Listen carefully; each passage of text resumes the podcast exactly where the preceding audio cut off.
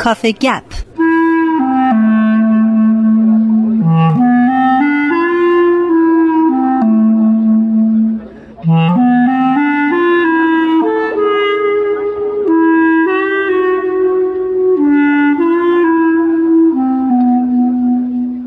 رامان شکیب عزیز خیلی خوش اومدی. خیلی ممنونم. امیدوارم روز خوبی داشته باشی. همچنین تو رامان ما هفته پیش درباره دوران بازگشت صحبت کردیم. سبک شعری بازگشت رو تو توضیح دادی و به پایان رسوندی. هفته پیش تو گفتی که در این حال که دوره بازگشت دوران سیاهی شاید باشه آغازگر دوران مشروطه هم هست. این دوتا رو یه جوری در مقابل هم قرار دادی. یعنی دوران تاریک رو در مقابل دوران روشن قرار دادی یا نه؟ دوران مشروطه همچنان دوران تاریکیه. نه دوران مشروطه که ادبیات دوران مشروطه ادبیات روشنیه. البته موقتیه همونطوری که خودت می‌دونی و خودت داری می‌بینی در طی تاریخ ادبیات. دوره مشروطه یک دوره موقتی روشنگری و زایش فکر و ایده است. اما بعد از اون بنا به دلایلی که مربوط به تاریخ مشروطه میشه و نه ادبیات مشروطه این دوره افول شروع میشه و به دوره سکون و فساد می‌رسه به سرعت. اما نتایج پرثمری داره. چجوری میشه یک دوران تاریک آغازگر یک دوران پرشکوه و نورانی باشه؟ خب افراد در هر چیزی از اون طرف سبب تفرید هم میشه و بالعکسش. وقتی که در یک جامعه خمودت و جمودت ریشه بدونه بعد از یه مدت اون جامعه ناخداگاه و تن میده به این قضیه. اما اگر یک سری اتفاقاتی بیفته که جامعه بفهمه در چه منجلابی گیر افتاده یواش یواش افرادی در اون بین در اون در اون میان به وجود میان که درک می‌کنن این قضیه رو و باعث روشنگری میشن. این روشنگری ها اگر مستمر باشه سبب میشه سبب میشه که کل جامعه حرکت بکنه. و اگر کل جامعه حرکت بکنه سبب به وجود اومدن ایده های جدید سبب ظهور ادبیات جدید و حالا بحث ما در اینجا سبب خلق اشعار جدید میشه. خب حالا سوال اینجاست که چه اتفاقی افتاد که این دوران پرشکو شروع شد؟ بله این درست در دوران مشروطه اتفاق افتاد. ما راجع به دوران مشروطه خیلی خوندیم در کتاب های تاریخ خوندیم در شبکه های مختلف راجبش صحبت شده.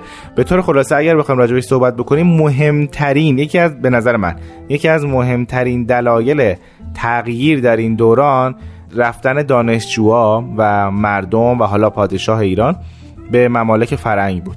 یعنی آگاه شدن از اینکه در خارج از مرزهای این کشور چه اتفاقی داره میفته؟ بالاخص دانشجوها چون اون دانشجوها ذهن پرسشگری داشتن و این ذهن پرسشگر سبب میشه سبب تحقیق میشه.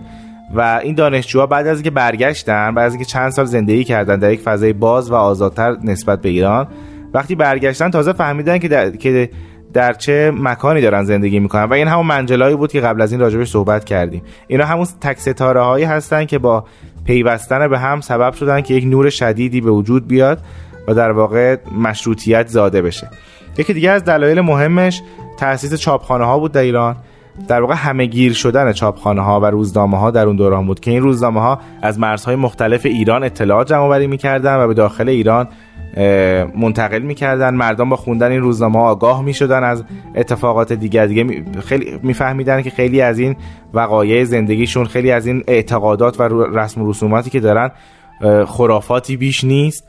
البته این مسائلی که من دارم میگم صورت تدریجی به وجود به وقوع پیوست. ما چون در یک دوره تاریخی 200 ساله داریم بهش نگاه می‌کنیم انقدر راحت داریم راجعش صحبت می‌کنیم. وگرنه سالیان سال در یک منطقه طول می‌کشه تا این روشنگری ها به وجود بیاد. یکی دیگه از دلایلش که تا حدودی تاریخی می‌تونه باشه شکست ایران از روسیه بود. مردم وقتی دیدن ایران با اون همه کبکبه و دبدبه دربار قاجار در برابر روسیه به اون راحتی شکست خورد و با اطلاعاتی که حالا از بیرون از ایران به دستشون می‌رسید مقایسه می‌کردن خودشون رو با ملت ژاپن که با روسیه جنگید و پیروز شد. که کما که این مقایسه رو ما هنوز هم در ایران معاصر در ایران خودمون داریم. یعنی بله. مقایسه بین مردم ایران زندگی ایران و مردم ژاپن. که چجوری رو پای خودشون ایستادن وقتی مقایسه رو کردن فهمیدن که نه شرایط اونجوری که میگن چه علمای مذهبی چه حکام و پادشاهان قاجار شرایط اونطور نیست. در طی دوران مشروطه و پس از پیروزی مشروطیت می‌دونی که یک مجلس های شورای مجلس شورایی به وجود اومد که قسمت اعظمیش انتخاب خود مردم بود. یعنی خود مردم تازه فهمیدن که ما می‌تونیم خودمون در آینده خودمون و سرنوشت مملکت خودمون سهیم باشیم.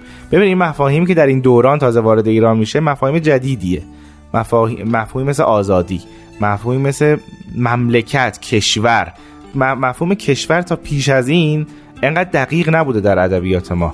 یعنی تشکیل شده از چند شهر و چند استان که در یک محدوده جغرافیایی در یک مرز قرار گرفتن و این برای ما مهمه. به این مفهوم در دوران مشروطیه در فکر مردم به وجود میاد. وقتی این اتفاق میفته حالا همون تک ستاره هایی که راجبش صحبت کردیم و شعرا هم جز همون تک ستاره ها بودن میان در شعرهای خودشون تغییراتی به وجود میارن. اونا می‌برن که در این جنگ تجدد و سنتگرایی دیگه وقت اون نیست که از زلف معشوق صحبت بشه. دیگه وقت اون نیست که یعنی دیگه گنجایش اون نیست و دیگه مخاطبانی براش پیدا نمیشه. که بیان از عشق و عاشقی و وصف کوه و صحرا صحبت بکنن. الان خود مقایسه کن. یک سری افراد هستن که فکرشون تغییر کرده. دارن می‌بینن که مملکت دارن می‌بینن که کشور کشور ایران از روسیه شکست خورده قسمت هایی از کشور جدا شده. حالا حالا بیان صحبت بکنن از گل و بلبل. خب این این در نظر اونها خیلی موضحکه و درست در همین دوران در نظر پادشاهان ما اصلا مهم نیست که قسمتی از کشور از بین بره. برای همین این جنگ بین دولت و ملت به وجود میاد. تو صحبت کردی در دوره بازگشت گفتی که شعرا دارن به متن پادشاهان می‌پردازن. به نظر نمی‌رسه که این شعرا بوده باشن که حالا به مخالفت با از طرف ملت به مخالفت با پادشاهان برخواست خیر اگر یادت باشه ما در دفعات پیش صحبت کردیم. یک سری از مرد یک سری از شعرهای عامی هستن بین مردم. که شعر اگر شعری میگن شعر زمانه خودشونه شعر حال خودشونه شعر زندگی خودشونه. و گفتیم اینها زنده هستن و این خط به سیر و تحول خودش داره ادامه میده. این درست همین گروه و همین روال و همین خط در دوران مشروطه بسیار پررنگ میشه. یعنی ممکنه شاعری باشه که بی سواد باشه. یعنی کسی باشه که سواد نوشتن نداشته باشه. اما ذوق شعری داره و کلمات رو می‌تونه پشت هم خوب ردیف کنه و اون تبدیل به یکی از شعرهای دوره مشروطه میشه. نسیم شمال از همین دست است. اون سواد زیادی نداشت. یعنی نمی‌تونست همانند شاعران با سواد دوره خودش شعر بنویسه و حتی درس بده و یا بخونه. اما با قریحه‌ای که داشت اشعاری سرود که از برنده ترین اشعار دوره مشروط است. خب رامان ببخشید صحبتتو قطع می‌کنم. می‌خوام بدونم که به ما یه دسته داریم شعرهایی که به متن پادشاهان دارن می‌پردازن. یه دسته مثل نسیم شمال. که از مردم برخواستن و دارن درد مردم رو میگن. بله. به غیر از این دو دسته دسته دیگه ای نداریم؟ اگر حالا این خطبندی ها البته در حیطه ادبیات فارسی و شعراش زیاد مطلق نمی‌تونیم صحبت بکنیم راجع به این خطبندی ها ولی واسه روشنتر شدن قضیه می‌تونیم بگیم یک سری شعرهایی هستن که روشن شدن از لحاظ فکری که مثل نسیم شمال. مثل نسیم شمال مثل عارف قزوینی مثل میرزاده عشقی ادیب الممالک فراهانی مثل ایرج میرزا مثل ملک و شعرهای بهار همه اینها کسانی بودن که از لحاظ فکری فهمیدن کشور در کجا قرار گرفته. اما شعرهای دیگه هم بودن که هنوز در همون حال دیگه. کسی دیگه به غیر اینا نیست؟ چرا؟ خیلی زیاد هستن و آیا آدم های روشنی هستن یا اینکه نه همچنان سرگشتن و نمی‌دونن هنوز دور برشون چه خبره؟ ببین در دوران مشروطه یک یک حالتی شده بود در همه هیته ها نه فقط در هیته ادبیات ولی الان بحث ما هیته ادبیاته. دوران مشروطه یک حالتی به وجود اومده بود که یا اینوری هستی یا اونوری. یعنی یا مخالفی با مشروطه یا موافقی با مشروطه. اگر موافقی باید به شکل افراطی موافقت کنی در حال هیته ادبیات ما داریم صحبت می‌کنیم. اگر مخالفی یا چیزی نگی یا همون سبک و سیاه قدیم خودت ادامه بدی. و بسیار این دو تا گروه همدیگه رو مورد تمسخر قرار می‌دادن. بسیار خب رامان ما این بحث فکر می‌کنم بعد هفته آینده پی بگیریم. دوران مشروطه دوران جذابیه. بله حتما.